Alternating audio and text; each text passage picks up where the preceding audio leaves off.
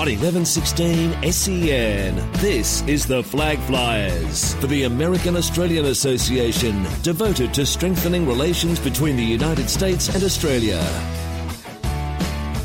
Hello, everybody, and welcome to the Flag Flyers, a place where we profile and chat about all the Aussies flying the flag for us in the US of A. I'm Christopher Tyler. Alongside me is Lockie Miller. Hello, my friend. Hello, Chris. Welcome back to the country. Thank you, and welcome back to the show because we haven't done it for uh, three or four weeks. So it's it's good to be uh, it's good to have the Flag flies back. It's been you just could not cope without me, could you? it's been very capable hands. you could not cope with the rigors of radio. Uh, yeah, I got nothing. Um, you, well, you think this is nothing, and then all of a sudden you try it and you can't cop it. I, I just, wh- whatever. Let's get into the show, Chris. I'm sick. I'm sick of this. All right. I'm glad you were away. I wish you never came back. You know, the good thing about uh, being away for three weeks and then coming back is the fact that we jam packed the show. oh, Right, it's always a big Full. show, but today is a massive show. So obviously, we're starting off with rounding the bases as we always do. You- Olgun Uluc from uh, from pickandroll.com.au is going to kick us off there. Uh, Tom Reed from Believe the Hype, and also Xavier Player. Yes, yeah. And we've also got Blake O'Neill from Vivian's Models. thank you. we will talk about that a little later on. But Blake O'Neill, of course, from Pro Kick Australia, did sign on throughout the week at Michigan from Vivian's Models. Direct, Direct. recruited number one, So- straight out of the Vivian's Models draft. We're going to talk to Blake about that. It is a tremendous chat. He's, he's, he's a champ. And we're also going to be finishing off the show with Damien Arsenis from pickandroll.com.au. At the start of the season, for those who remember, Damien took us through his preseason predictions for the 2014 2015 college basketball season. So he gave us a top 10 players to look out for. And then I went through him uh, with two or three things for each player, and he had to go over and under. So we're going to have a listen to how he went officially in his over under predictions. Let's just say it's not. Let's just say that. That's better than what we could have done, though, Oh, right? that, that- well, yeah. But yeah, clearly. I could have. I could have probably guessed more than more than that, though. Let's be honest. Anyway, Let's kick off the show because it's a big show, so let's get straight into it with, straight into it with rounding the bases. Joining us first up on rounding the bases this morning is Olgun Uluc from pickandroll.com.au. Olgun, welcome back to the show.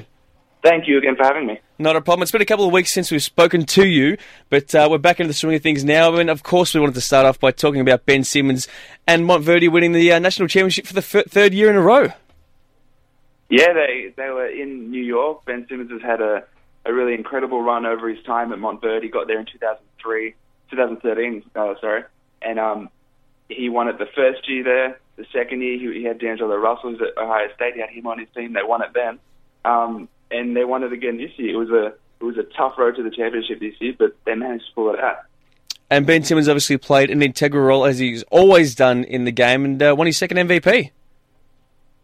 Uh, he did. He um, he took a, a bad knock to the eye to start the game. Um, he sat out for, for most of the first half, but then he came back in the second half. Uh, ended up finishing with 20 points, 11 rebounds, six assists, and it was against Oak Hill Academy, and they were um, undefeated up until that point. So it was a big victory, and he, he took away MVP honours as well. And they've had a long history of producing uh, solid NBA players as well, Oak Hill Academy, haven't they?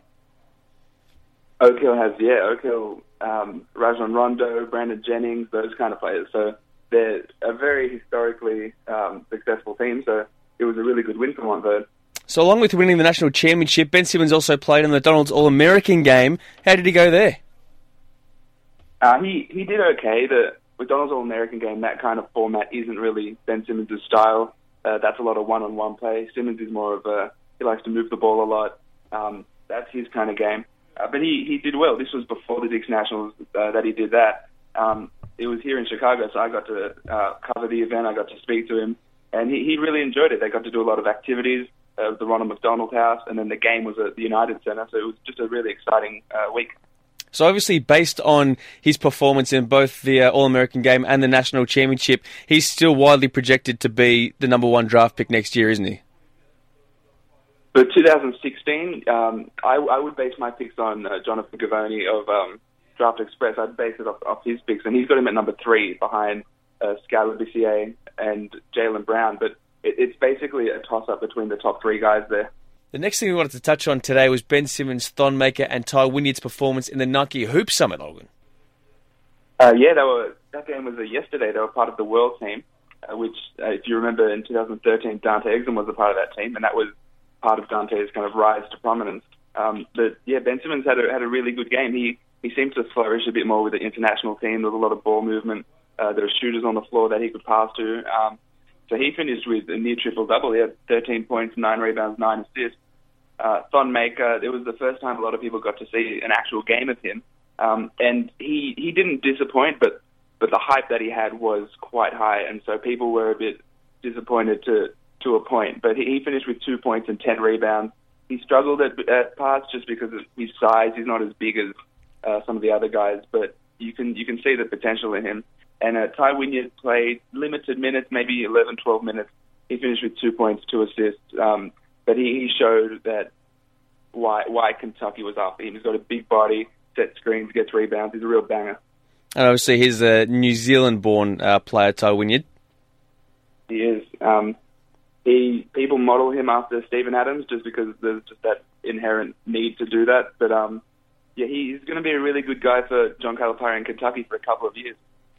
Now, the Australian under 19 squad has been named, and for the first time, there have been no US based players named in the squad. Um, yeah, the, the squad was named a few days ago, and this is just a, it's a 16 man squad for the uh, upcoming training camp. It's later this month. And uh, yeah, none of the players that are based here in the US uh, were invited to that camp. Uh, it was it was always a stretch that that was uh, going to happen, just because it's difficult in regard to travel and scheduling and stuff like that. I would expect out of all the players based here in the US, Deng Adel would be the, the most likely to be a part of the final team. The others, I'd say, are off the table. Beautiful. Olgun, thank you so much for joining us again on the Flag Flyers. We're going to, of course, read your stuff at pickandroll.com.au and catch you on Twitter at Olgun Uluc. Thank you so much for joining us. We'll speak to you soon. For sure. Thanks for having me. Joining us next up on Rounding the Bases is Xavier Player from Hewitt Sports Network. Xavier, thank you so much for joining us. Not a problem, Chris. How are you? I'm very well, mate. Now, we haven't spoken in a while, and since we've spoken, the Major League Baseball season has begun. It's underway officially now. So, what we want to start off with is take a look at all the Aussies uh, in the MLB at the moment. There's not a whole bunch, but let's uh, let's have a look at, I guess, the ones that uh, are most likely to, to play some decent minutes uh, this season. Well, we've got two who are getting the job done at the moment. The first of those we're going to look at is Grant Balfour, who's with the Tampa Bay Rays. He's had three appearances this year. He's pitched a combined 1.2 innings. His first two innings of the season, he was only in pitching to get one out, and then his last outing, which was against Miami on Saturday, he pitched a full inning. Uh, so far, he's struck out, hasn't struck anyone out. He's walked one guy. So, look, not bad, but getting the job done, and most importantly, he's not giving up runs. Perfect. That's all we need from him. He's, he's, a, he's a speciality pitcher, and, and he's getting uh, he's getting the job done, like you said. So that's all we need. Uh, Liam Hendriks, who is back in Toronto after a stint in Kansas City for a while, last year has also been doing fairly well. He so far has had two appearances, uh, both against the Baltimore Orioles. He's pitched three innings, striking out four guys in that time hasn't walked anyone, hasn't given up a run, and has only given up one hit. Oh, perfect. That's even better. So they're the guys who are at the moment playing in the majors who are Australian. Also, Travis Blackley, who was with the San Francisco Giants, has been released, which is a bit of a. I was disappointed to hear that. That's that's the second time he's been cut by the Giants.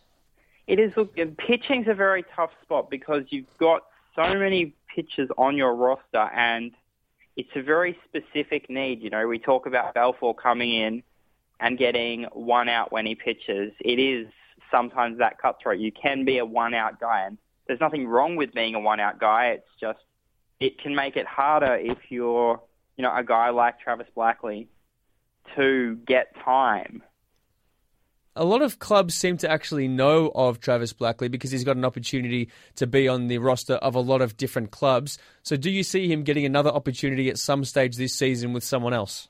Oh, I think it's only a matter of time. I know that just from looking at his social media feeds, he's still working out hard and throwing hard and, you know, getting the work done that he needs to do so that if he does get a call, you know, within the next couple of days or even the next week, he's right to go.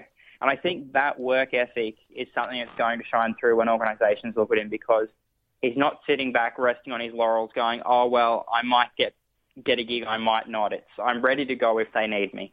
Beautiful. Now let's shift our attention from the Australians playing in the major leagues to the Australians playing in the minor leagues. Now we've got a lot of guys playing in the minors. So you know, we're not going to have time every week to go through all of them. So I just picked, I'll pick out a few, and I'll keep doing the same thing every week. Any outstanding performances. Again, going to start on a sad note, unfortunately. Lewis Thorpe, who's in the Twins organisation, had Tommy John surgery late last week. Now, he is the 10th ranked prospect in the Twins system. So, you know, he's a very, very highly thought of in that organisation, and also scouts from other organisations absolutely love the look of him. When he eventually signed with the Twins, I know that they were really hyped up about that. They saw that as a huge win, but unfortunately, Tommy Johns, it's What's a that? bit of a six of one, half a dozen of the other because you're solving a problem that needs to be solved, but there's no guarantees that you're going to come back better. So it's very much wait and see. But I know that his surgery went off without a hitch, so But that recovery time is roughly a year, isn't it? that's a very good sign. Yeah, he won't pitch this year, and I wouldn't be surprised if he didn't pitch for the Melbourne Aces again in the next ABL season. Which is disappointing for the league and, and, and for him as well. It is very disappointing for the league as well that he's not going to be pitching um, probably next season either. Um, moving on to guys who have been on the field. Um, going to start with Robbie Perkins, who's in the Colorado Rockies system. He has had one appearance this year for the Asheville Tourists. Uh, he went two for four, so picked up two hits, drove in a run, stole a base, was caught stealing once. So, yeah, not a bad day for him. And the last player we want to have a look at in the minors? Uh, Matt Kennelly, who's playing Triple A in the Braves organization, uh, another guy who went two for four. He, inclu- in that two for four, hit a, hit a double. So you know, it's good to see that he's obviously spraying the ball around the park a bit. Is that one of the four Kennelly brothers from the ABL? That is one of the four. Sorry, I've got one more guy. Uh, Yep. Todd Van Steensel, who in the ABL plays for the Sydney Blue Sox. He's in the Twins organization. Another one who was originally with the Twins organization, released and has re-signed with them. He came in and pitched an inning over the weekend, striking out one guy and holding the lead for the Fort Myers Miracle, who went on to win the game by the same score. Beautiful. Now, you want to finish off on a, a somewhat quirky note, Xavier. Now, I, I've got something very quirky for you. I was uh, looking at sporting news yesterday. I came across a result from a college game between Minnesota State and Bemidji State. Bemidji State. I know Bemidji from the TV show Fargo. I know Bemidji from the TV show How I Met Your Mother. There you I go. do Ah. too. That's my contribution. Oh, hello, Lockie. Sorry, I'm on there too. I do. Yeah, uh, Marshall Eriksen. Uh, no, what, what's the episode? Bemidji, Minnesota. Um, it's got to do with the 1999 NFC Championship. That's Oh, actually, right. I remember that as well. Yeah, no, I remember. Anyway, sorry. oh, Anyway, so Minnesota State and Bemidji State. Now, you'd think if you're Bemidji State and you've scored 20 runs, you're going to win a game. You would think so. You would hope so. Well, Bemidji State got beaten by Minnesota State 41 to 20. 41 to 20. I thought you were going to say 21 to 20. 41 to 20. Minnesota State scored three times in the first, six more in the second. Bemidji State came back with seven. Minnesota State added 10 in the third. Bemidji State tacked on one. They both scored three in the fifth. Bemidji State got seven in the sixth. Minnesota State got five in the seventh. Bemidji State hit back with two. And Minnesota State got 14 in the eighth. 14. Uh, Bob- d- quick question. Uh, One, the pitching stocks must suck, but how, how big is the outfield? uh, I don't know. So, yeah, final lines. Minnesota State, a 41 postage runs, 35 hits, two errors. 41 runs from 35 hits. So not only not only were they actually getting it done, they were hitting at the appropriate times. They were, they were actually making sure everyone on base got home. Oh yeah, and uh, Bemidji State, 20 runs on 21 hits, and probably the worst part of that box score, besides conceding 41 runs, six errors. Jesus. Yeah, not a good day. I'm glad there were no Australians associated with that, Xavier. Yeah, me too. Thanks for joining us, mate. We'll speak to you next week. Sounds great. Finishing us off on rounding the bases this evening is Tom Reed from BelieveTheHype.com. Mate, thank you so much for joining us. Not a problem. Thanks very much for having me, guys. Not a problem. Now, let's start off. We saw the Cavaliers rest their big guns against the Celtics over the past couple of days, which does mean that my Celtics uh, have a very good chance of making a playoffs berth, but uh, just we'll talk about that a little later on. The Bulls have also been uh, kind of resting some players over the last couple of days. Cam Bairstow has been rested ahead of the playoffs, so we'd like to to uh, imagine that he's being rested. Maybe it's not quite how uh, how we like to think of it, but do you actually? we can say it's, we can say it's, uh, we can we can say that he's resting. Yeah, exactly. They're, they're resting and they want to keep him fresh for the playoffs. Do you actually think he'll he'll find any minutes in the playoffs? Uh, I think it would be very unlikely for him to find some playoff minutes. Unfortunately, if it does happen, it would be uh, because of a couple of injuries that may, I mean, hopefully not happen to, to some of Chicago's key big men. Because I mean, look at look how stacked that big man rotation is, and I mean, Bairstow right now, his role in that team is just to, to be brought in and sort of uh, learn a bit about um, you know, NBA life being a rookie. Thibs isn't really a guy who, who likes playing rookies too much as it is, and and so I don't think that there's really going to be um, any any playoff time for him, unfortunately. Speaking of the Cavs, Delly has done very well in the absence of pretty much three quarters of the Cavs team over the past week or so. What role do you think uh, he'll play in the playoffs? I think he'll have an interesting role in the playoffs. I wouldn't be surprised if he does see a little bit of a drop in minutes as, as you know, rotation starting to tighten down a little bit, and um, and um, and you know, there, there's you know, main guys will play a, a few more minutes. I think LeBron's going to be playing a bit more of the one throughout the playoffs. But I still think he's going to play some real valuable minutes. I mean, be that guy who's going to start the second uh, start the second quarter and play a little bit in the third quarter as well, and, and potentially find himself some some crunch time minutes as well if he, if he's performing well um, in, in some of those key games. But I think he's going to have the same role that we've seen from him throughout most of the year, being um, being the the backup point guard, um, playing alongside LeBron when LeBron's out there as well with Kyrie off, and and uh, he, getting his spots, hitting his shots, and um, and also playing some pretty hard physical defense. We just have to hope that when we do see him, that it's not on a poster like uh, he pretty much was made by Tyler Zeller this afternoon against uh, against the Celtics. That was massive. Yeah, that was an un- unfortunate incident for Delly, and it's one of those situations that you find yourself in every now and then if you're if you're a guard and you're you're, you're running back to to cover the fast break. I mean, it's it, it's it's welcome to the NBA. It's it's it's a part of life. You're going to find yourself on a post like that, but man, Zeller threw it down hard on him. Uh, he's he's a champ, Tyler Zeller. He's he's, he's part of the uh, the young core of the Celtics. There, it's, it's a very exciting time to be a C's fan, my friend. Yeah, it is. I mean, well, like like like like like what you said before, Cleveland have just gifted you guys pretty much a playoff spot. Yep, that's, I'm not complaining at all. Now let's move on to the Spurs. Aron Baynes has now seemed to somewhat take over the mantle as the uh, the number one Australian at the Spurs. Paddy Mills has kind of fallen away a little bit. He's only had four double double uh, four double figure games since February. Is his form where it needs to be right now before the playoffs? Well, Paddy's an interesting one because he has uh, obviously he, he, missed a whole lot of the start of the season with uh, uh, shoulder surgery and sort of had to reteach himself how to shoot, had to really go through the motions again, and so he's he's been a bit patchy throughout most of the season. I mean, he had an, okay shooting performance a couple of days ago against Houston, shooting uh, four from four from the field, including three from three from three for for 14 points. But yeah, I mean, his his form, especially offensively, has been very patchy over the last um, over the last period. And a lot of that as well, um, at, at, least for the Spurs, is Cory Joseph has been playing so well. He's been taking a lot more of Paddy Mills' minutes. And so Paddy has just not really had as many of the opportunities as, as he'd like to have had at this point of the season. Now let's finish off. Obviously, we've only got uh, most teams only have a couple of games left in the season. So, who's whose firm is your tip to take out the East and West, and which team with Australian representation do you give uh, the biggest chance of uh, taking it all out? Uh, this is a, a, really exciting time at the moment for, for the NBA and, and especially Australians in the, in, in, the NBA because we've got seven Aussies uh, in the league right now. Five of them are going to be in the playoffs, and then we could have as many as three in the NBA Finals. So it, it's really exciting. I expect that uh, Golden State and Cleveland, they were my pick from probably about the middle of the year uh, to be my two teams to to go through. I, I, still expect those two teams to go through to the NBA Finals, and um, of those, and I mean they've, they've both got Aussies in them, both of those teams, and and I I still like the Golden State Warriors to potentially take this out. Beautiful, mate. Thank you so much for joining us once again. Where can we read all your stuff and find the podcast? Yep, uh, head over to believethehypenba.com. It's uh, it's currently award season in the NBA, so if you go over to the website and um, uh, listen to the podcast and also vote for who you think is going to take out the various awards as well, that'd be that'd be good because everybody's votes count. You can't vote for the actual NBA awards, so you might as well vote for the Believe the Hype NBA awards. Perfect, mate. Thank you so much. We'll speak to you next week. All right, guys. Catch you next week.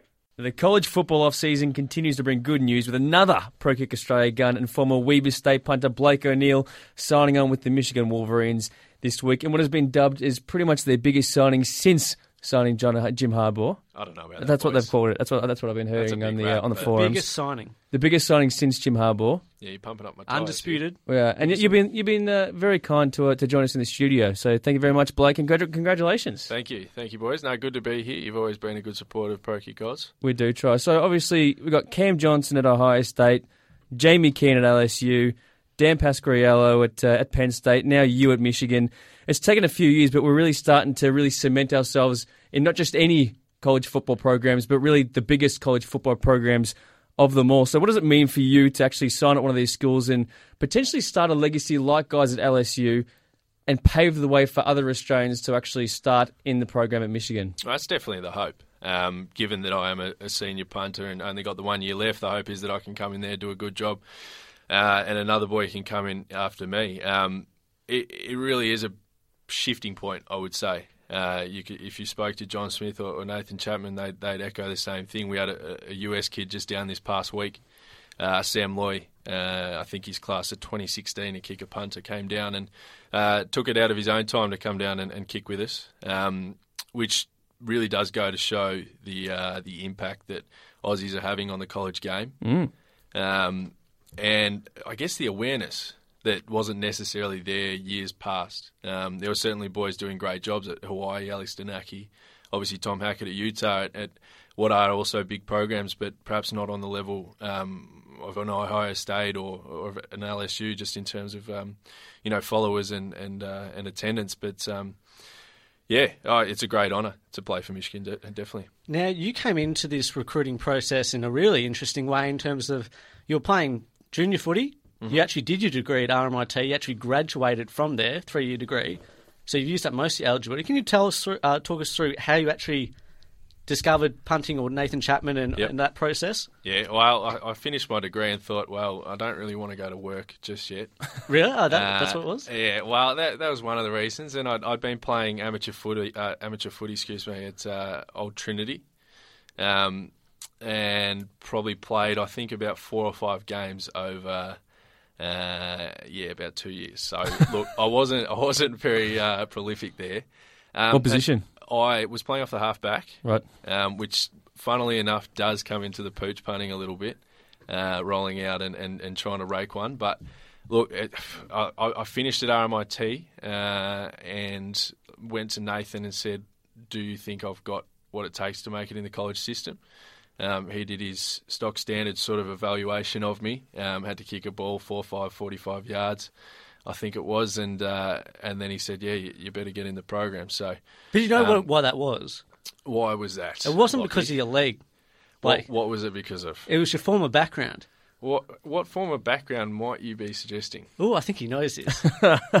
You wouldn't happen to be a former model at Vivian's modelling agency, yeah, yeah, you've got me. yeah? yeah, you've got me there. Yeah, good looking rooster, so it shouldn't surprise anyone. No, well, I'll, I'll, he's up, Chris, you, mate. But yeah, let's keep this. You know, you two are very good at pumping up the tyres of your guests. I tell you what.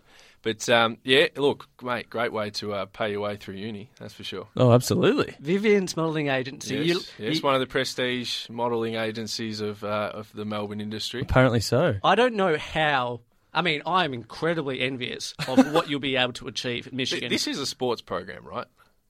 Mate. Sports and entertainment. Ah, okay. Yeah. Just general entertainment. Yeah, sports yeah. and entertainment. You blokes should go on TMZ. we, have we've, we've got as much credibility as them. Probably. Probably. Which is not much. But in terms of the Vivian Modelling Agency, yes. I mean, what sort of skill sets did that teach you? Uh, skill sets. How to handle. You certainly spend a lot of time in front of a camera. Yeah. Had, um, hand to hand. Can handle the limelight. Yeah, can handle the fans. You know how to. You obviously got a had a huge. Uh, no, following. I can't say I had a huge following at, uh, when I was a model, but um, a, lot, a lot of Twitter followers from uh, from your modelling career. No, unfortunately not. What sort of campaigns not. were you doing? Uh, what campaigns did I do? I did a bonds campaign. You can see me in my undies um, in one of the Christmas commercials for that. Man, the sorority is going to be all over Blake. Yeah, yeah. Well, your your words, not mine. But um, Chris and I are coming to visit now for sure. Oh, I've heard that. No, I figured that's why you got me in here to just pretty much up for some tickets. So make sure that we establish the friendship before you actually head over there. Yeah, yeah. yeah no, absolutely. that's fine. That's fine, boys. Happy to lend a hand when I can. Sweet. So once you actually made your way into pro kick, you found your way to Weber State. Mm-hmm. So how was that? Weber State uh, was great. Coach Coach Hill, fantastic coach. Um, obviously came off coaching Tommy Hackett at Utah and uh, had quite a successful stint there. And I guess uh, wanted for, for, bigger and better things and wanted to move into head coaching. So I got to Weber State, and that's how I got there. Um, yeah, had a bit of an up and down year. I sort of took a while to get uh, get my feet a little bit. Um, playing the first game in front of Arizona State and fifty two thousand odd people. um, was a little bit of a realization that I was playing college football. 52 sure. is nothing, mate, compared to what you're going to be playing at Michigan. Not compared to the big house, but mate, once it gets to those levels, I think it's just a noise factor more than more than anything else. Um, yeah, great year there, and um, fortunately had had a pretty good average, and, and he also was a great proponent of the uh, the Aussie style, and, and quite likes the way the Aussie style can influence the game in terms of rolling out, kicking drop punts. Um, holding on to it for a bit longer, not necessarily uh, focusing on footwork and, and release. And a lot of that is because of the uh, the fact that you have come from an Australian rules background and you're not afraid of a little contact, which might be the case for a lot of Mate, I American got, punters, I, I, guess. laid out. What? I- I've got a I've got a quote though that really sums up. Oh, okay. Cha- Chap- Chappie, Nathan Chapman has gone all out on, on Blake O'Neill in terms of pumping him up. Here we go. Uh, man, if if this is not a guy just absolutely laying out all the superlatives to someone, I don't know what is. he's powerful. He's strong," said Nathan Chapman, the owner and coach of Pro Kicks Australia in Melbourne. Uh, uh, he's thick, whatever that means. Uh, he'll Is that a want to- bad thing? No, It referring to your talking about brain? my smarts. Yeah. yeah, or he, yeah. Um, he'll, walk, he'll want to run down and tackle you and rip your head off. He's got speed. He can throw. There's a lot of bonuses and pluses to Blake as a player, which is going to be great. Uh, going to be a great player for Coach Harbaugh. And then I'm not sure. I can't find the quote now, but he basically said it doesn't matter that you've got one year at Michigan because you know you'll have the NFL straight after that. So no expectations, mate. By the sound of things. Yeah, no, he set the bar pretty low there. Um, well, at the same time, there, like he's not going to come out and say, "Yeah, he's a bit of a spud." Um, He can now. You've signed, mate. uh, yeah, Not what, the smartest kid. Don't expect too Yeah, much. He's not very good at academics. He, um, he really struggles in the classroom, and he's got an absolute noodle for a week. I would love if, if And he's did a pain once. off field as well. Like if he did it to one of the programs that has, has made he, him and Johnny's life hell for like the last six years in terms of you know and and finally like set like a big program set them up and give them an absolute spud of an Aussie player and basically just say we're even now. Good luck. Yeah, A- amateur kick, Australia. Yeah, exactly. Something like Amateur that. kick. Yeah. Mate, Oh. he's- he's got the humour as well. He's on. That's that's that's what we need on radio. This is what He we're said it was an for him. entertainment program, boys. Absolutely, you're bringing the entertainment. Yeah, well, we don't have it, so uh, we have to get our guests to bring it. But uh, in terms of um, Weber State, you said that you know you're thankful for Coach Hill and all that sort of stuff. Yep. Because they could have made your life difficult, but they let you go because they probably know that you got you know bigger um, bigger things you can achieve, and that might be more uh, achievable at a program such as Michigan. Is that a fair statement? Yes and no. I think um, I very much said to Coach Hill that the reason I wanted to leave was I had an opportunity there to play football and get my education paid for. I felt the program that I was doing, the professional communication program, was a good program for the, the people that were heading down that path, but that certainly wasn't the path that I envisioned myself heading down. Yeah. Um, yeah, he could have made it hard, but it, it speaks volumes about the bloke. You know, he, I sat in his office and said, "Look, it's not exactly what I'm looking for. This isn't the, the exact experience I wanted." And he said, "Look, I don't, I don't necessarily agree with it. I don't like it, but if that's what you want to do, that's what you want to do." So we shook hands and sort of parted ways. But yeah, I, I still call him now and, and, and touch base with him and, and keep in touch. And then, so how long ago did you actually start meeting with Michigan? When did that whole process start up, and then when did it become, uh, I guess, serious? Uh, geez, it's, it's that's the recruiting process, though, Chris. You know, it's when do you say it's serious? When do you say it's not? I remember Sam Lawyer mentioned earlier. His his dad Terry was saying, "Oh, you know, it's serious when they ask for your for your uh, for your transcripts." But what does that really mean? You know, Sure. because things can fall over at any second, and you can see that in uh, in, in a lot of the recruiting. Even you look at Zach Gentry now; he's going to come over to Michigan from from Texas after committing there. It's a it's a very uh, it's yeah, it's back and forth. So we started talking in February, um, in terms of yeah academics and looking at transcripts and that sort of thing. But it probably wasn't until early March that I got on the phone to Coach Bax and, and sort of got serious about coming over and, and, and having the official visit and that sort of thing. Talking of the official visit, how long did you spend picking out your outfit, mate? Because I've never seen anyone dressed to the nines when they go on an official visit like that. Usually it's a Hey, he's a former model. He, he he has access to uh, fashion designers and everything like that. He, he's got hookups, surely. Well, there are two choices, boys. I either present myself well or I go wearing stubbies, Uggs, and a singlet. Are you Australian or are you not? Well, that was the thing. Do I go full full out blind Australian and and like bring a case of And EB? you didn't. And I didn't. You went Gucci. I went. Clearly, uh, you're, you're too much stuck in the 80s, mate. The men these days, the kids these days, the athletes, they dress. But they do dress people very that nicely. reside 45 minutes to an hour outside of Detroit dress like Blake dressed? I don't think. Are they all getting a scholarship to Michigan? you wouldn't fit in there. Well, you wouldn't fit in Detroit. You'd probably fit in. It's a growing cultural hub, Detroit. I don't know what. You've Geez, been they've reading. spun you, haven't they? Um, they've got. fantastic area. They've given you the PR. Let's just list off some people who come from just Marshall Mathers. oh Eminem. yeah, uh, epitome of class. Absolutely epitome of class and style. I don't know uh, any Madonna. Also, U of M. U of M. Uh, I think you're struggling here, Blake. Graduate. All right. If you go to a Madonna and an Eminem, I think uh, Pillars of the pop industry, like. yeah, but in terms of being a class act, I mean, you did see Madonna recently. I mean, Successful though, we, we can we can. oh, if we want to go off success, absolutely. Yeah. But anyway, we're getting off football, Chris. Well, yeah, so the last couple of seasons have probably been relatively disappointing from a Michigan Wolverines perspective. They're obviously one of these uh, teams that have had an illustrious uh, history, but the last couple of years haven't quite been uh, so hot, I guess. That's why they signed Jim Harbaugh over the off season. From what you've been able to tell with Jim, what is he envisioning for the season? And, and do you think, how, how, I guess, how much uh, hope and excitement should the fans of Michigan actually have coming into the season? A lot, I think a lot. I think that was pretty evident at the uh, at the spring game, uh, where I think it was thirty five thousand, even even more, turned up, which is pretty unheard of for, for a spring game. But uh, oh, Coach Harbaugh's got a certain energy about him. There's there's no doubt about that. Um, uh, I was reading an article actually about another transfer, uh, Jake Rudock, who's coming across from Iowa, and he said when Coach Harbaugh walks in the room, he certainly changes the, the thermostat. And there- there's no doubt about that. I, was walking down the field actually on my official visit. He goes, "Oi, Blake, come over here." I went, "Oh, okay. Who's this?"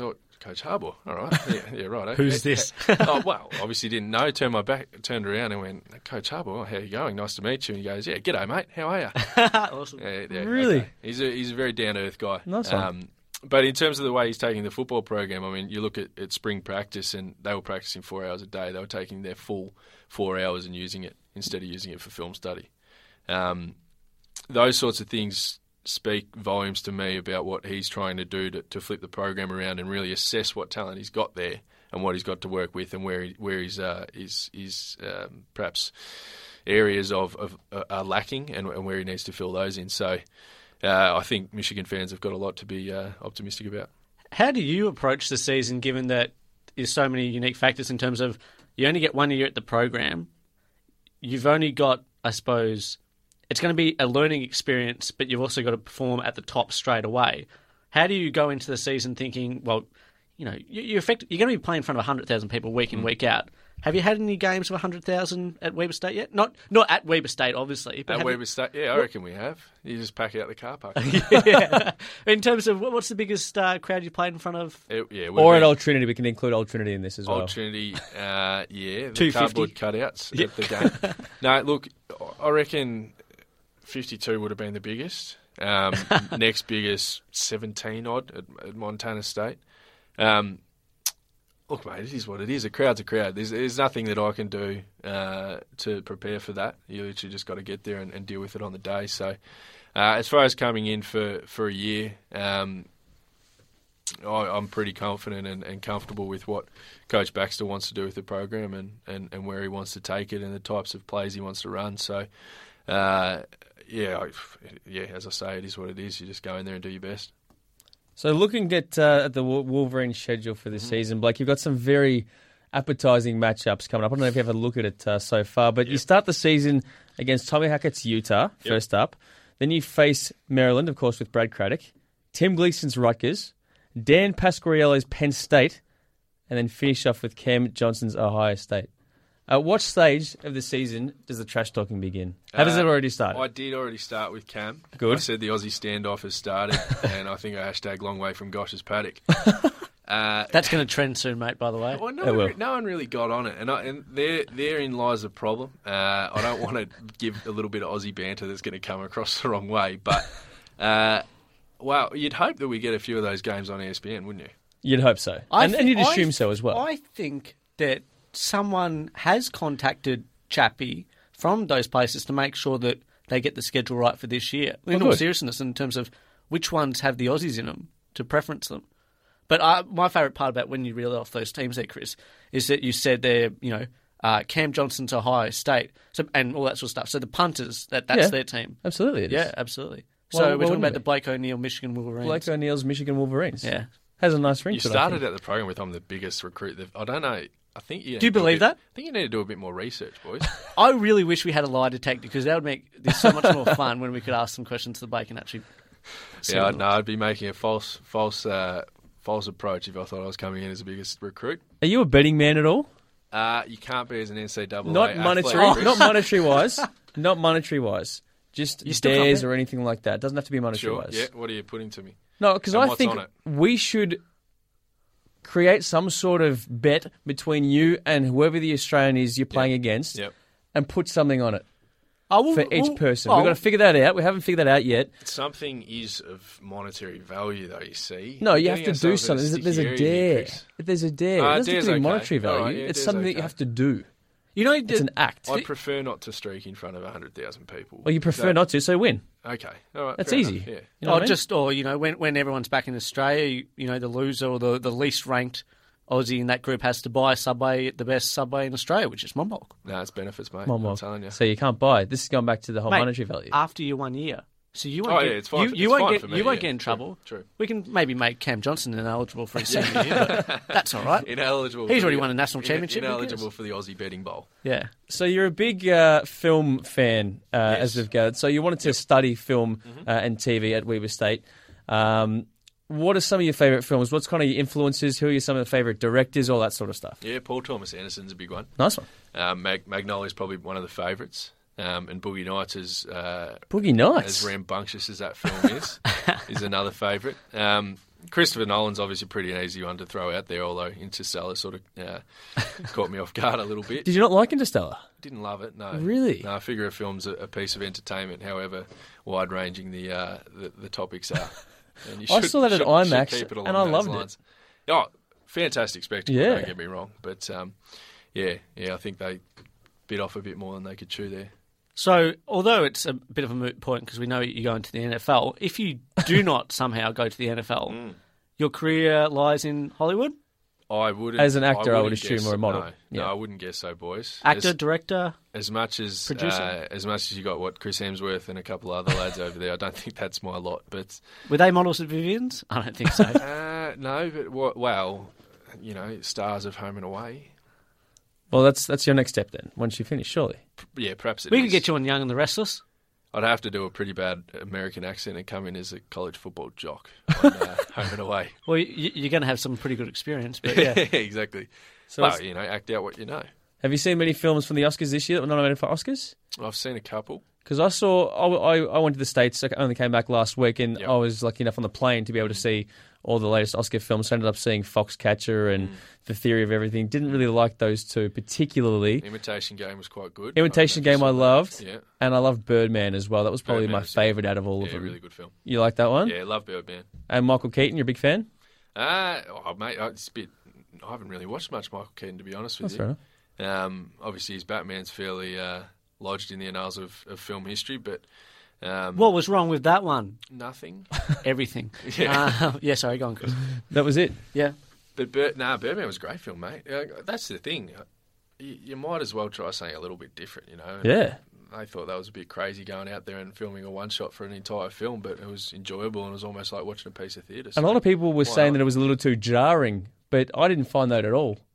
That pe- people might have been a bit put off by it or, or, or something. I heard that uh, I have put against absolutely it. no knowledge in this industry. Birdman, you don't whatsoever. know Birdman. It was shot completely No, no, without any I'm- visible I'm, cuts. t- I'm talking in terms of what would look good or what would oh, sure, sure, sure. But like, you got an interest in the entertainment industry as a future career, yeah? in some form, don't you? In some form, in some form. Well, so I finished my degree at RMIT with a major in cinema studies. Ah. Um, hence the interest. And I also worked in, in event management uh, with an, a, company, a company called A New Concept that did roadshow films, premieres, and, and a bunch of other things. So um, I've certainly had a bit of a little dabble in that that, that industry. Because that was my, that was my number one love before before I, I came Yeah, across yeah, the radio. I was studying um, screenwriting. I wanted to be a screenwriter, And I, I studied at tough RMIT industry. as well. It is, Yeah. and it, I, I just found out relatively quickly that it's it's kind of too hard to make a living off being a screenwriter. So I came to radio. No, nah, don't let that d- deter you, mate. Just jump in there. You know, I'll see you you don't go. get paid as a college athlete, but we still do it.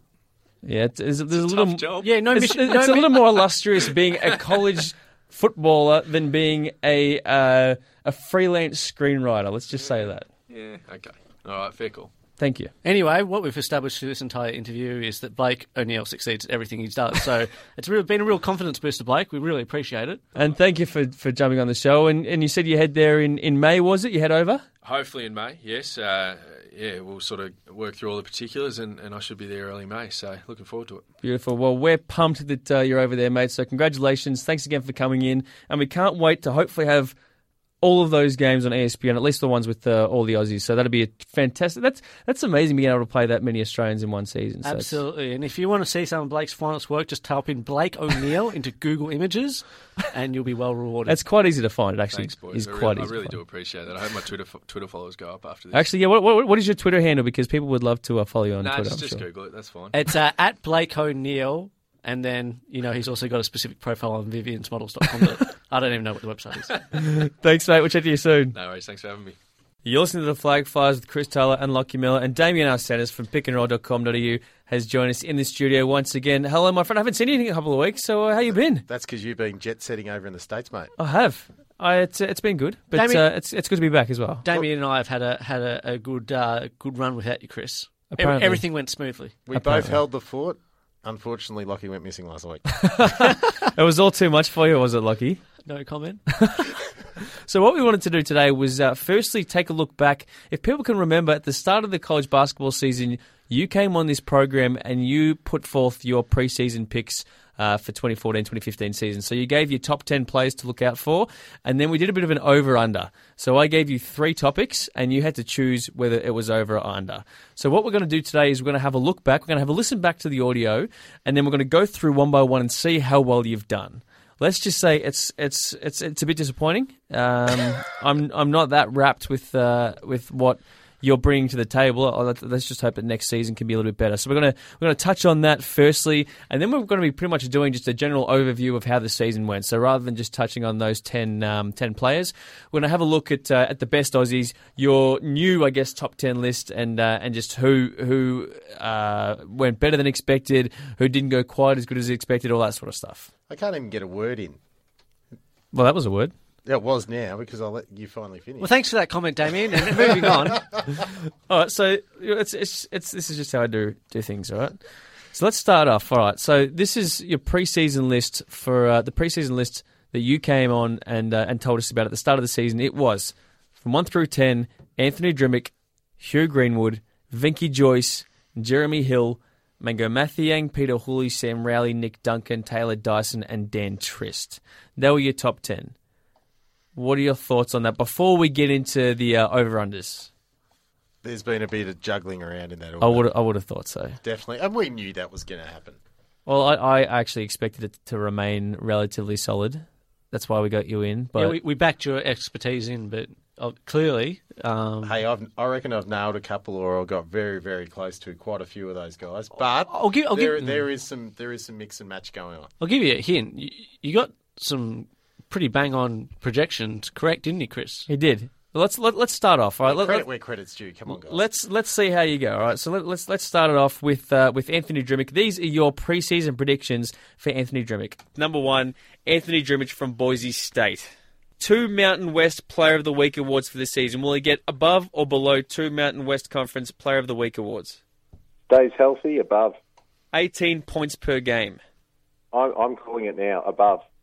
He's going to be right around that 20 mark. And the last one, which doesn't really relate to this season per se, but draft selection number 60. Will he go in the draft or will he fall out of the draft and, and go undrafted come, uh, come draft time? I'm going to call it. If he averages over 20 points a game and shoots better than 40% from downtown, he's going to be there. We have to put a bit of an asterisk next to this one because obviously he was injured for half the season and, and didn't play. So I'll kind of give you a bit of a pass there, but obviously he got uh, zero Mountain West Conference Player of the Week, which let's just put down to uh, to his injury. And he also averaged 15 points per game when he was on the floor rather than the uh, above 18. You, you said 20 odd. So we don't know whether he would have achieved that had he played the entire season. But let's give you a zero from two. Oh, you're too one. kind. So not not a, not a terrific start. We obviously can't. Uh, put on whether you're correct about him getting drafted because that's still another year away. That's right. Because he is playing uh, next year, which is some good news for Anthony Drmic. But uh, not the best start for you, Damien. Zero from two. It's not, and it's one of those players that we interviewed that just fell foul the week after. Pretty much our fault. Yeah. Pretty much our fault. We'll have, we, I think we all have to accept the blame. Number two, you had is Hugh Greenwood. Let's have a listen to your preseason prediction for Hugh. The number two player we want to have a look at is Cameron Bairstow's former teammate Hugh Greenwood, 11 points per game, I reckon above. five assists per game. I reckon it's on the money. You have to say above or below. Ah. Look, if he's going to increase the scoring like I think he is, he is I'm going to say below. And how many times will he get mentioned alongside Cameron Bairstow? Will they mention Hugh Greenwood and Cameron Bairstow together? 15, more or less? I reckon more. I reckon every time they mention Hugh Greenwood, at least for the first half of the season, they're going to mention Cameron Bairstow. All right, so we'll start off with the 11 points per game. I'll give you a tick. 11.6 points per game. Thank you, Mr. Greenwood. Well done, my Well, you friend. have to give him a tick. You're not. Maybe you have to give him a tick. No, I am giving you a tick. Yeah. Then 5 point, uh, 5.0 assists per game. You said below 3.3. Yep, because he was going to score more. Nice job. And 15 Bairstow references. You said above. I think it was roughly a million. So Easily. I'll give you. Easily. I'll give you that. I'm pretty well. sure that's the verified statistic too. We got that. That's an official one. It is. Yeah. It is by the NCAA provided that to us. Yeah, so you. three from three. And I think it was at least a million halfway through the season. That's true. And, So it, and it wasn't until the social media uproar with the bullying and all that kind of stuff that we sort of lost Bairstow and That's true. became Greenwood. that's true. Yeah. So really, There was also um, 500,000 references to his man bun, but that's another that's true. altogether, yeah. So you're back on track at the moment. Yeah, You're, you're three from otherwise five. known as Thor. Thor. Thor. The The- like- hair. Ah, I haven't heard that one, but no, me neither. There we go. That's a new one. Number three was Venky Jois out of Eastern Washington. Let's have a listen to your preseason prediction for Venky Jois. The third player we want to have a look at is Venky Jois out of Eastern Washington, 15 points per game. Uh, it'll be tough because there's some scorers on the team now. I'm going to call uh, just above. 2.4 blocks per game. Oh, this is a harder one uh, because now he's got a seven footer playing next to him as well. I'm going to call just below. 10 rebounds per game. Uh, below. Below? He'll be around eight, I reckon. All right, so let's go through those. We said 15.0 points per game. You said above. He finished with 16.7. Very Correct. good. So that's a good start. At a very efficient 61%. 2.4 blocks per game. You said below. What's that number that he's got in the end? 2.2. That's below. Very good. And I said just below too. I didn't You said just below. a bit. What's even more impressive is when we said 10.0 rebounds per game, you didn't just say below. You said it'd be around 8. 7.7, baby. 7.7, another 3. So this is this is where you're starting to, to feel a bit hotter. Right? So at this stage, I'm like, all right, yeah, this is why we got Damien in. This is pretty good. He's got the last six right. He's pretty good. Let's move on to Jeremy Hill. Number four, Jeremy Hill out of Texas, San Antonio, 15 points per game. We're, we're keeping it relatively low for Jeremy. Do you think he can make it over 15 points per game for the entire season? Look, on the team he's got, yes. 35 three pointers made throughout the season, about one a game, just over one a game. I'm calling it easy. What about 70% from the free throw line? I'm going to call it yes above. So we continue on with your good stretch with the 16 points per game. He's averaging 16. You said above 15. Spot on, Damien. Well done. 35 three pointers made. You said above. He, he smashed that, let's be honest. 56 was my count. 56. So clearly, I think he probably made it halfway through the season. He was a sharpshooter and he shot really, really well this season. And the free throws, you said above 70%. Guess what, mate? He bloody let me down. 61%? What was going on? I don't know what's going on with these Queenslanders, seriously. They're not putting enough uh, focus on, on the free throws. It's, it's called a charity stripe for a reason. you know what I don't get? You get these guys that can shoot the ball really well from the three point line, and yet then they shoot something like 60% from the free throw. It's throw strange, line isn't it? There's no pressure on them whatsoever. So I he- don't understand. He let you down there, only two from three for uh, Jeremy Hill there. Let's move on to Mango Mathiang and and, uh, and see how you went for your preseason prediction for Mango. This is no good. Number five, Mango Mathiang out of Louisville. 22 minutes per game. I reckon it's on the money, but I'll say just above. What about 16.5 starts? You made me think on that one. That's a close one. Um, I'm going to go just above. 2.5 March Madness wins. So if they win two, it's below. If they win three, it's above. 2.5 March Madness wins. I reckon they're going to go further than two wins, so I'm going above. We'll start off with the minutes per game. We said 22. You said above. He had uh, 18.7, Damien. Was it that low? Oh, It- it was. 18.7. I, I think where you're you're thinking, the longer the season got on, he actually ended up becoming a starter, and he was playing more than 20 minutes a game. Because of injury. Yes, but earlier in the season, he, he definitely was hovering around the 12 to 14 minute um, mark. Yeah. And then he was a starter all the way through the NCAA tournament. So, So, can you help me with the uh, the game starter because I couldn't find anywhere how many. So we said 16.5. You said above. Did he end up making 16.5? honestly, I, I think he just missed it. I think he did as well. I so I, I put that down as a no because I don't think he did, but I actually couldn't find anywhere where it was. But let's just put down that You'd have to go through each box score to work that one Yeah. out. And of course, 2.5 March Madness wins. They got the three wins. Tick for you, mate. One from three. That uh, that last win in the tourney saved you. That, that was almost a zero from three. You got one from three. But you know what? He could. They could have nearly gone one better. Again, back to the free throws. True.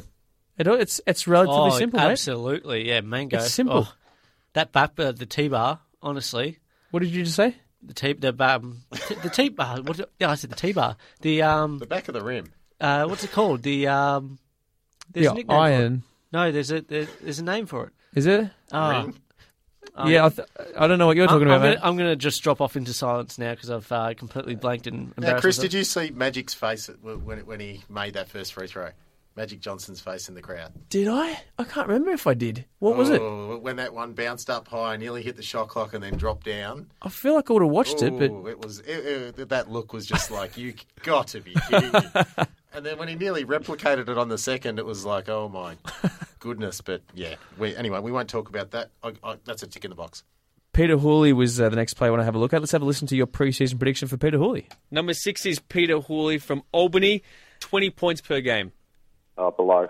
How much below do you reckon? Well, he averaged 15 and a half points last season, so I reckon he might add, add one or two to that. What about 42 three point percentage? He shot the ball really well last season, so it's going to be tough to improve that, but I'm going to say just above. 2.5 30 plus point games. I reckon he can probably put up three or four during the season. So, firstly, you got the uh, 20 point uh, points per game correct. You said below. You said 16. He got 13.7, so not even uh, as good as, as you said. So, that was a bit disappointing from Peter there.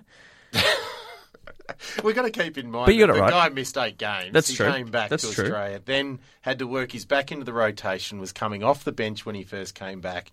And hey, we all know what he did, did to get the team to the Absolutely. That was phenomenal, actually. That was actually funny because I was watching it downstairs with my dad, and then I thought, you know what, I'm feeling a bit tired. I'll go up and just watch it upstairs, right? Because I think dad wanted to watch something else. So I decided to go upstairs. And with about three minutes to go, dad just came upstairs and just sat next to me. And I thought, oh, all right. And obviously the, uh, the he hit the shot and it was all phenomenal. And apparently dad, because I was watching it on a half hour delay, dad had seen the result somewhere. He saw a replay, so he just decided to come up and just sit next to me and actually watch it. So ph- phenomenal moment for for, Oh. for Peter, and it, it it breaks your heart, but it makes you just uh, so much emotion would have been going on in in the. In, in Pete there, but it was it was phenomenal. Yeah, look, I re- relived that um, today. Actually, I was putting together the recap for the season and and and my all Australian teams uh, from the past year, and went went back and looked at the Sports Centre highlights and and the interviews and all that, and it was just an amazing time. It was just that moment where he kind of didn't really want to be around everyone. He kind of just left and wanted to be on his own, and you just you just felt for him. But it was it was a good moment, but uh, I I feel like he couldn't really enjoy it as much as he probably should have been able to. Yeah, but it's it's just look for, for the sports fans, it was an amazing time, and it'll be one of those things we'll revisit again next year. Absolutely. Uh, when we talk about his three point percentage, you said above 42. He only hit 34. And the uh, 2.5 30 points uh, 30 plus point games that you said. He got zero, but again, it does come back to the fact that he did miss some game time and he was playing off the bench. He missed some games. Whether he would have done that or not, I think we put that in the same box as Anthony Drmic. Exactly. So a bit of an asterisk there, but uh, one from three I'm, I'm giving you for that one. Next one is Sam Rowley, Peter Hooley's teammate. Let's have a listen to your pre-season prediction for uh, Sam Rowley. Number seven, Sam Rowley, Peter Hooley's uh, teammate from Albany. 10.5 double doubles throughout the season. 10, that's a big number. Um, just under. 12 points per game. I think he'll go over. Ah. He'll do 13 or 14 points a game. Eight rebounds per game. I- I'm going to say just over. And I'm, when I say just over, maybe 8.2. All right, we'll start off with the double doubles. We said 10.5. You said below. He got nine. You said that was a relatively high number, but in the end, he almost got there, so that was all right. He had a fantastic season. I think he surpassed most people's expectations and all conference first team as a result. Well, his points per game we put at 12. You said above 13.9. You actually said 13 or 14, so that's an extra tick for you. So well done for that one. You bang on uh, for Sam Rowley's points per game. And the rebounds we had is 8. You said above. You said about 8.2. In the end, he didn't quite get there. 7.6 rebounds. Point six off. Come on. Point give six- me, give me some slack. That's Not even pretty good. one. No, I'm not giving you a point, but I'm giving you a pat on the back. It's a, a consolation Is that an prize. official Chris Taylor flag flyers pat on the back? It is. Oh, I'll, I'll take that. he that. can redeem that uh, at any stage after the show. Do you get them very often? Uh, never. he's never. He's, I'm- actually strictly made it for. Uh, for I that. actually don't get pats on the back. I get slaps on the face, but that's all right.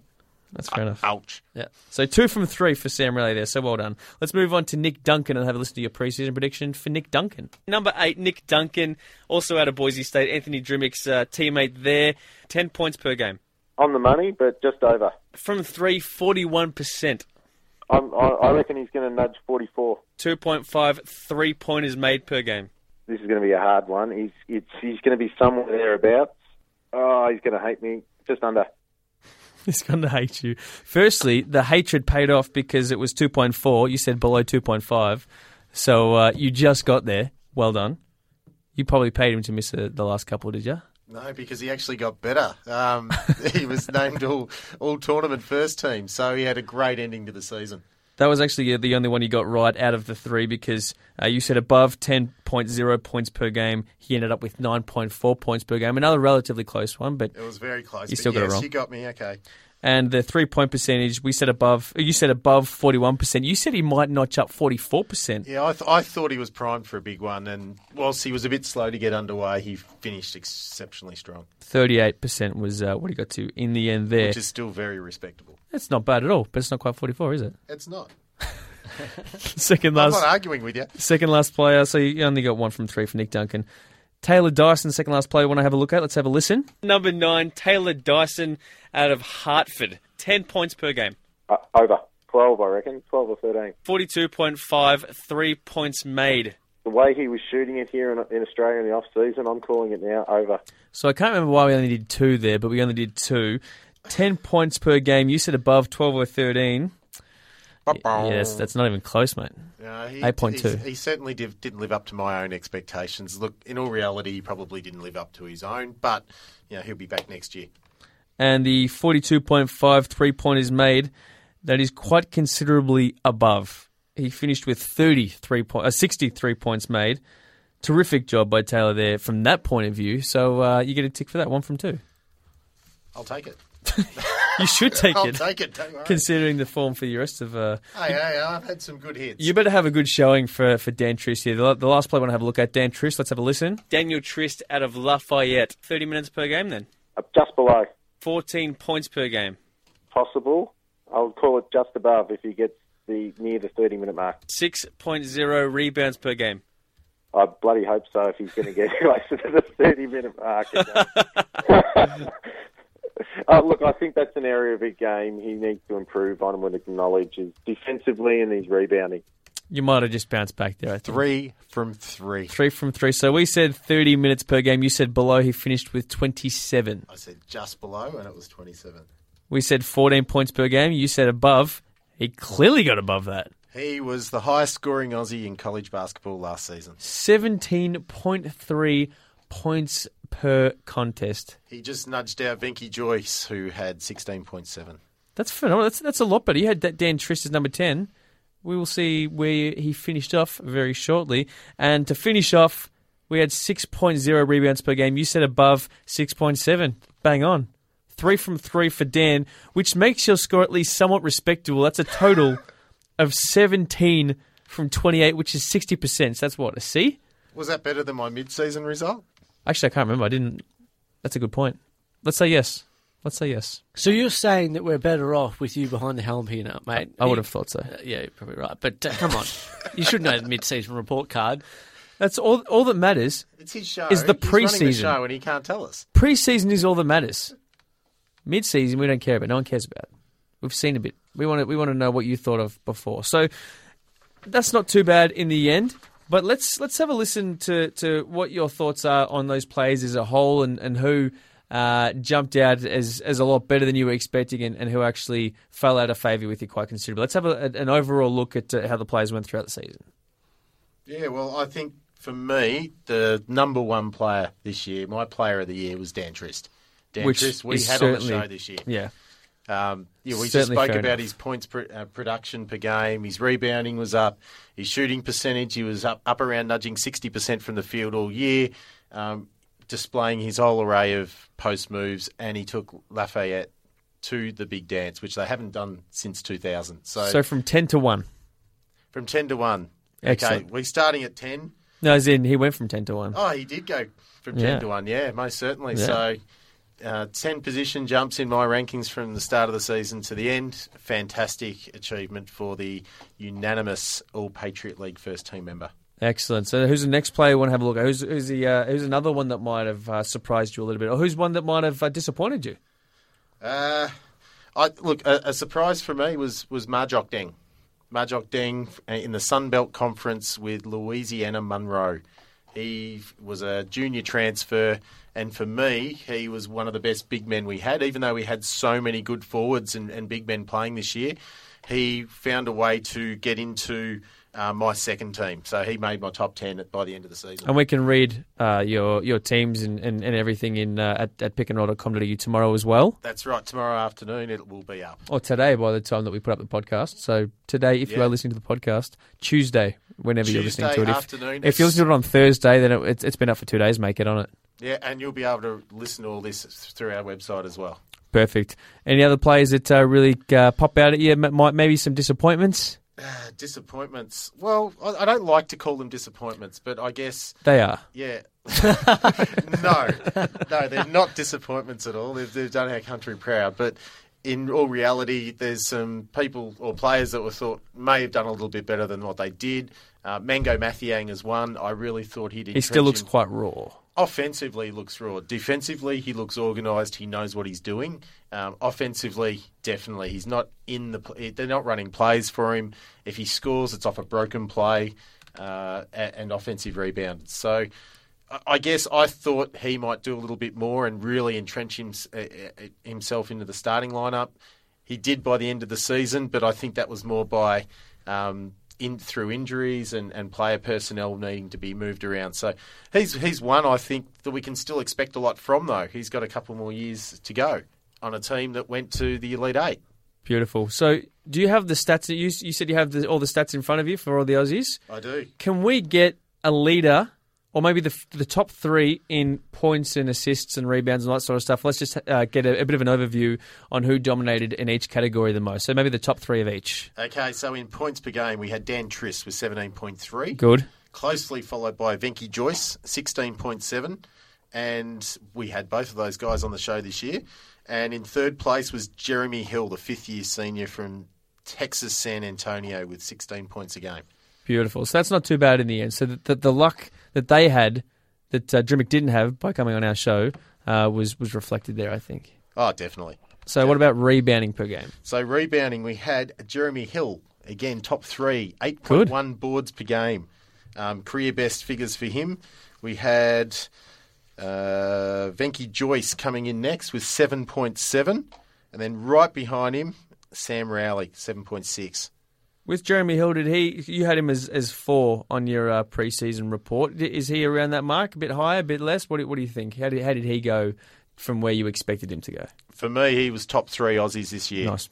Top three. Look, for, for me, Dan Trist was, was number one, and then probably Jeremy Hill, followed by Venky Jois. Beautiful. So, and, and look, they're all forwards. They're all big guys, and they're all in my Australian first team.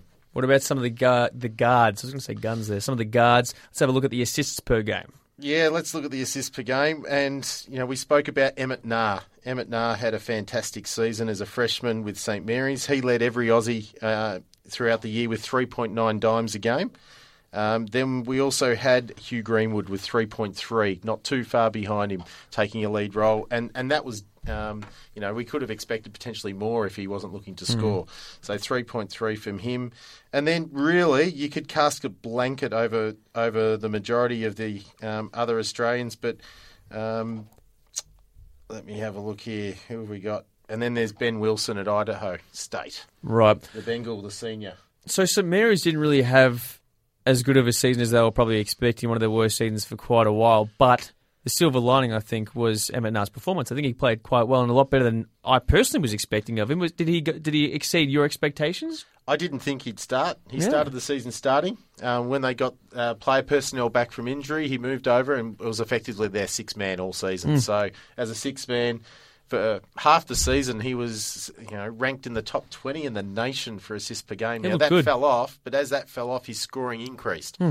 So he, he had a fantastic season and one that um, he can look to build on next year. So who would be the player that you're most looking forward to watching next year? I think there's a couple.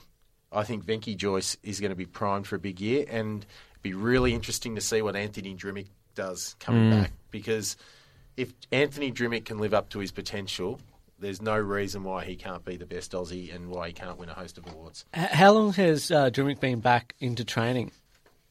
Good question. I'm actually not sure. You know, if he gets drafted, then I'm going to push up your score uh, to 18 from 29, and I think that might go up a couple of percent. So fingers crossed for you, for your sake, that he does get drafted because you've got a lot on the line. Yeah, the only problem with get with that is he's going to be coming in as a fifth year. Now, fifth year senior. So he's older. Older, so That's that will one play year. ag- How yeah, much difference does it make? But that will play against him. It's played against people before. That's such a narrow-minded way to evaluate people. I'm sorry. That's but- how they do. Yeah. But they'll probably be going, well, we won't draft him, but he can come to camp, he can do his best, and he can, he can earn a spot on the roster. He'll be a Joe him. Ingles, just a mature age. Is it, is it really that? It's it's like Matthew Dellavedova. Sure. Yeah. It doesn't matter these days if you get drafted, not really, does it? In terms of being able to sign. Really? You want to be drafted in the first round. You want to be drafted the first round because you get Guaranteed. Yeah, but the that's the only guaranteed benefit of contract. really Second getting round, drafted.